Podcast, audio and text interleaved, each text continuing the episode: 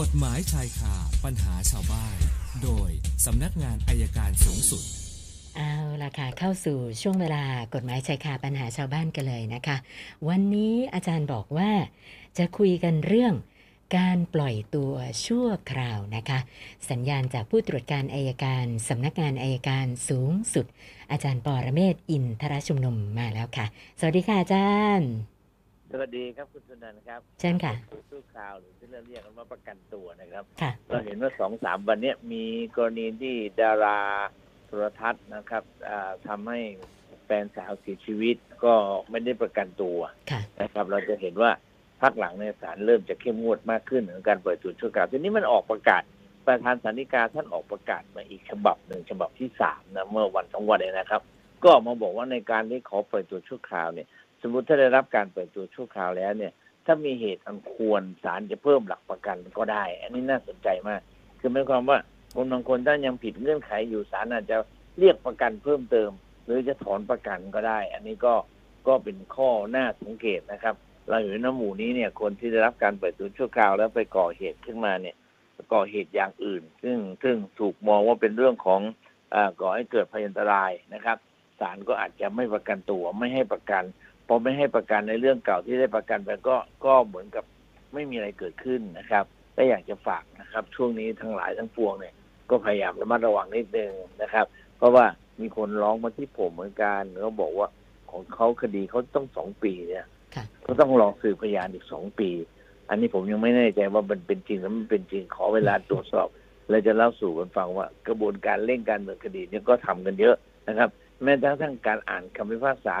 ในคดีแพ่งของศาลสูงเช่นศาลอุทธรณ์หรือศาลฎีกาเนี่ยตอนนี้นะท่านประธานศาลฎีกาก็บอกว่าสามารถอ่านออนไลน์ก็ได้ไม่ใช่อ่านอะไรคล้ายๆแบบซูมนะครับเปิดวิดีโอคอนเฟอเรนซ์หรือซูม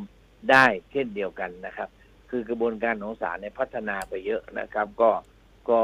คือไม่จำเป็นก็ไม่อยากให้ไปขึ้นศาลแล้วครับก็เพียงแต่ว่าให้เป็นความรู้เอาไว้ต้องระมัดระวังตัวมากขึ้นครับวันนี้คือมีคำถามไหมครับเริ่มที่คุณเอกพันธ์นะคะอาจารย์เขาบอกว่า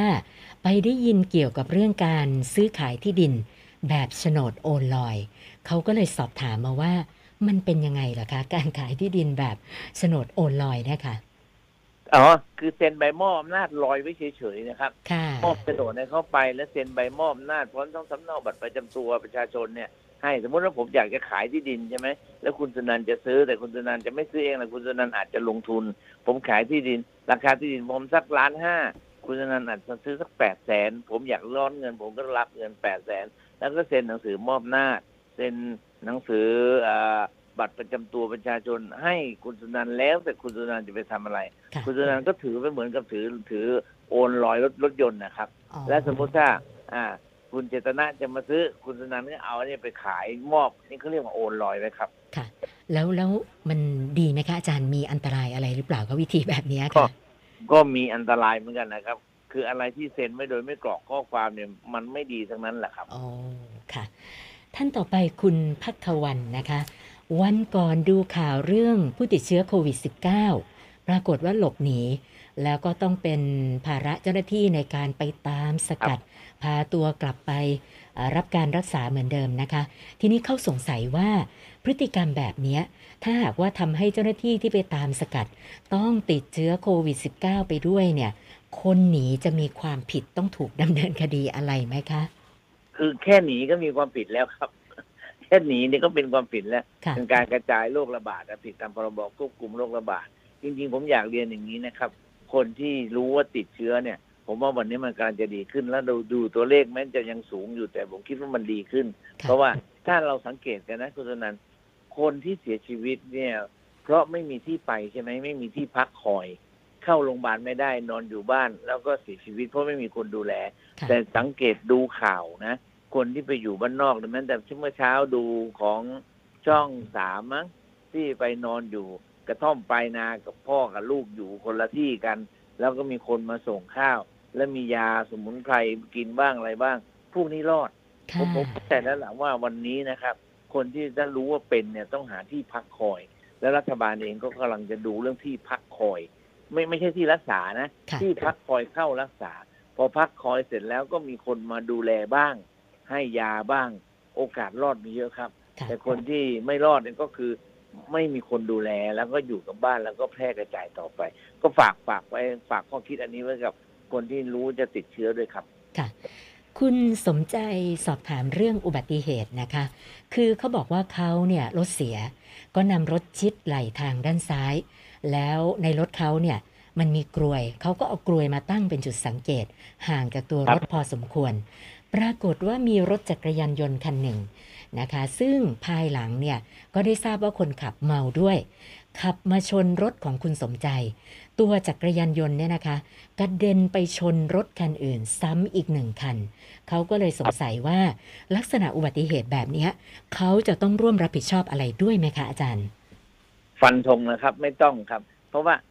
ตั้งสัญญาณเรียบร้อยและเห็นในระยะพอสมควรเหมือนรถบรรทุกนะครับเวลาเขาเสียก็จะตัดกิ่งไม้วางไว้ท้ายรถเนี่ยคือการแสดงสัญลักษณ์ว่ามีเหตุทีนี้เอาว่าไม่เมาก็ผิดอยู่แล้วถ้าเมาก็ยิ่งถึงหนักกว่าเดิมครับค่ะคุณวิเชียรปรึกษาปัญหาของหลานสาวนะคะหลานสาวอยู่กับสามีเนี่ยปรากฏว่าโดนทำร้ายร่างกายประจำคือสามีเขาติดเหล้าเมามาก็มีเรื่องตลอดนะคะปรากฏว่าเมื่อคืนล่าสุดเนี่ยโดนสามีทำร้ายอีกครั้งหนึ่งโอ้แล้วรอบนี้รุนแรงนะคะปรากฏว่าหลานสาวเนี่ยก็ไปเอามีดในครัวมาป้องกันตัวเองนะคะทีนี้ก็แทงสามีได้รับบาดเจ็บแล้วก็ไปมอบตัวกับตำรวจแล้วนะคุณวิเชียรก็เลยอยากจะทราบว่าเหตุการณ์แบบนี้เนี่ยหลานสาวจะมีโทษมีความผิดยังไงบ้างประกันตัวได้ไหมคะได้ครับคือถ้าฟังว่าตัวเองถูกทำร้ายให้หมอดูบาดแผลของตัวเองด้วยนะครับแล้วให้การกับตำรวจตามความเป็นจริงคือถ้าไปมอบตัวบางทีก็ไม่ถูกควบคุมตัวครับเจ้าพนักงานอาจจะไม่ควบคุมตัวเพราะว่าเขาไปมอบตัวยังยังไม่รู้ว่าผู้เสียหายเป็นใครนะครับแต่ผมแนะนำว่าให้ไปหาหมอตรวจร่างกายแล้วให้การตามความเป็นจริงเราเคยมีคดีแบบนี้ก็ได้รับการปล่อยตัวชั่วคราวแล้วถ้าเป็นการป้องกันตัวพอสมควรแก่เหตุก็ไม่ต้องรับโทษครับค่ะคุณกนกทิพย์เป็นแม่ค้าขายของนะคะเขาบอกว่าคือเขาเนี่ยขายของแล้วก็มีลูกค้าจ่ายผ่านโครงการคนละครึ่งนะปรากฏว่าลูกค้าคนหนึ่งนะก็สแกน คิว อาร์ Code เรียบร้อยจังหวะนั้นเนี่ยเขาก็มีลูกค้าคนอื่นนะก็ไปบริการลูกค้าคนอื่นนะคะลูกค้าที่สแกน คิว อาร์ Code เนี่ยไม่ยอมกดยืนยันการจ่ายก็คือไม่ได้จ่ายเงินนั่นเองนะคะแล้วก็เดินหนีไปเลยนะทีนี้เขาอยากจะทราบว่าพฤติกรรมแบบนี้เอาเถอะเงินมันก็ไม่เยอะแต่เขาอยากจะดัดนิสัยซะบ้างเนี่ยแจ้งความดำเนินคดีข้อหาอะไรได้บ้างไหมคะอาจารย์เออน่าจะเป็นข้อหาเรื่องของการช่อโกงนะครับอันที่หนึ่งถ้าไม่ช่อโกงก็คือบริโภคสินค้าแล้วไม่จ่ายครับอันนี้โทษเบาครับค่ะคุณจิรายุสอบถามเรื่องญาตินะคะถูกดำเนินคดีข้อหาลักทรัพย์ศาลตัดสินจำคุกสี่ปีนะทีนี้เขาเนี่ยไปยื่นเรื่องขอพักโทษไว้เนื่องจากว่าทางทางเรือนจำบอกว่าภรรยาภรรยาเขาเนี่ยติดคุกมาระยะเวลาหนึ่งในสามของโทษที่ได้รับแล้วนะสามารถยื่นเรื่องขอพักโทษได้โดยเขายื่นไปตั้งแต่มีนาคมที่ผ่านมากรมประพฤติก็ติดต่อมาซักประวัติในฐานะผู้อุปการะนะทีนี้เมื่อสิบสามพฤษภาคมที่ผ่านมาเนี่ยนะเขาเขาบอกว่าไปให้ข้อมูลกับกรมประพฤติกรมคุมประพฤติเรียบร้อยปรากฏว่าทางกรมบอกว่าจะส่งหนังสือกลับไปที่เรือนจำภายในสิบห้าวันแต่ขณะนี้ผ่านมาหลายเดือนไม่มีอะไรคืบหน้าไปสอบถามทางเรือนจำเรือนจำก็บอกว่าไม่ได้รับเอกสารจากกรมคุมประพฤตินะคะก็เลยสอบถามมาว่าต้องทำยังไงต่อล่ะคะอาจารย์ติดมานานแล้วอย่างรายการนี้เขาบอกว่าติดมาแล้วหนึ่งในสามแล้วอะค่ะสี่ปีนี้ก็ติดมาปีกว่าแล้วค่ะผมเข้าใจว่ามันหนังสือมันอาจจะไม่ไปหรือมันจะอยู่ในระหว่างการการลบโทษหรือเปล่าหรือรับราชทานอภัยโทษไหมต้องตรวจสอบตรงนี้ด้วยครับเพราะว่า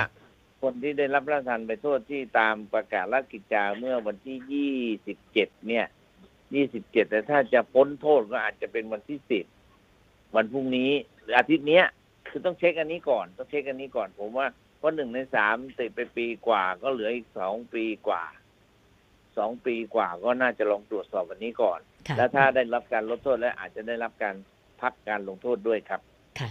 อาจารย์คะแล้วอย่างนี้จะไปถามใครคะเพราะว่าถามเรือนจำเรือนจำก็ตอบไม่ได้บอกไม่ได้รับหนังสือจากกรมคุมพืชถามกรมคุมพืชจะได้ไหมคะอย่างนี้เออถามกรมคุมพืชก็ได้แต่ที่จริงอะผมแนะนำว่าต้องถามที่เรือนจำก่อนถามเรือนจำที่เขาสังกัดว่าผู้ต้องขังคนเนี้ยได้รับการลดโทษบ้างไหมก่อนนะครับถ้าถามหนังสือกรมคุมพืชมาไหมบางทีก็ตอบไม่ได้ครับแต่ถ้าถามว่าอยู่ในเกณฑ์ได้รับการลดโทษไหมพอตรงนั้นพอได้รู้ตรงนั้นเสร็จแล้วนะครับแล้วค่อยไปตามที่สำนักงานคุมประพฤตินะครับแล้วถึงจะทราบครับค่ะสัปดาห์ที่แล้วค้างไว้เก้าร้อยเจ็ดสิบเอ็ดวันนี้เพิ่มมาอีกหกนะก็เป็นเก้าร้อยเจ็ดสิบเจ็ดคำถามแล้วนะคะโอเคครับเก้าร้อยเจ็ดสิบเจ็ดก็อย่างที่วันก่อนที่คุยกับคุณสนันเดี๋ยวพรุ่งนี้คงได้คำตอบมั้งครับอ๋อค่ะอาจารย์จำได้นะจำได้ไม่ลืมครับเดี๋ยวเดี๋ยวพรุ่งนี้โอเคครับผมจะบอกทีขอบคุณมากค่ะครับค่ะสวัสดีค่ะอาจารย์ปรเมศวร์อินทรชุมนุมค่ะกฎหมายชายคาปัญหาช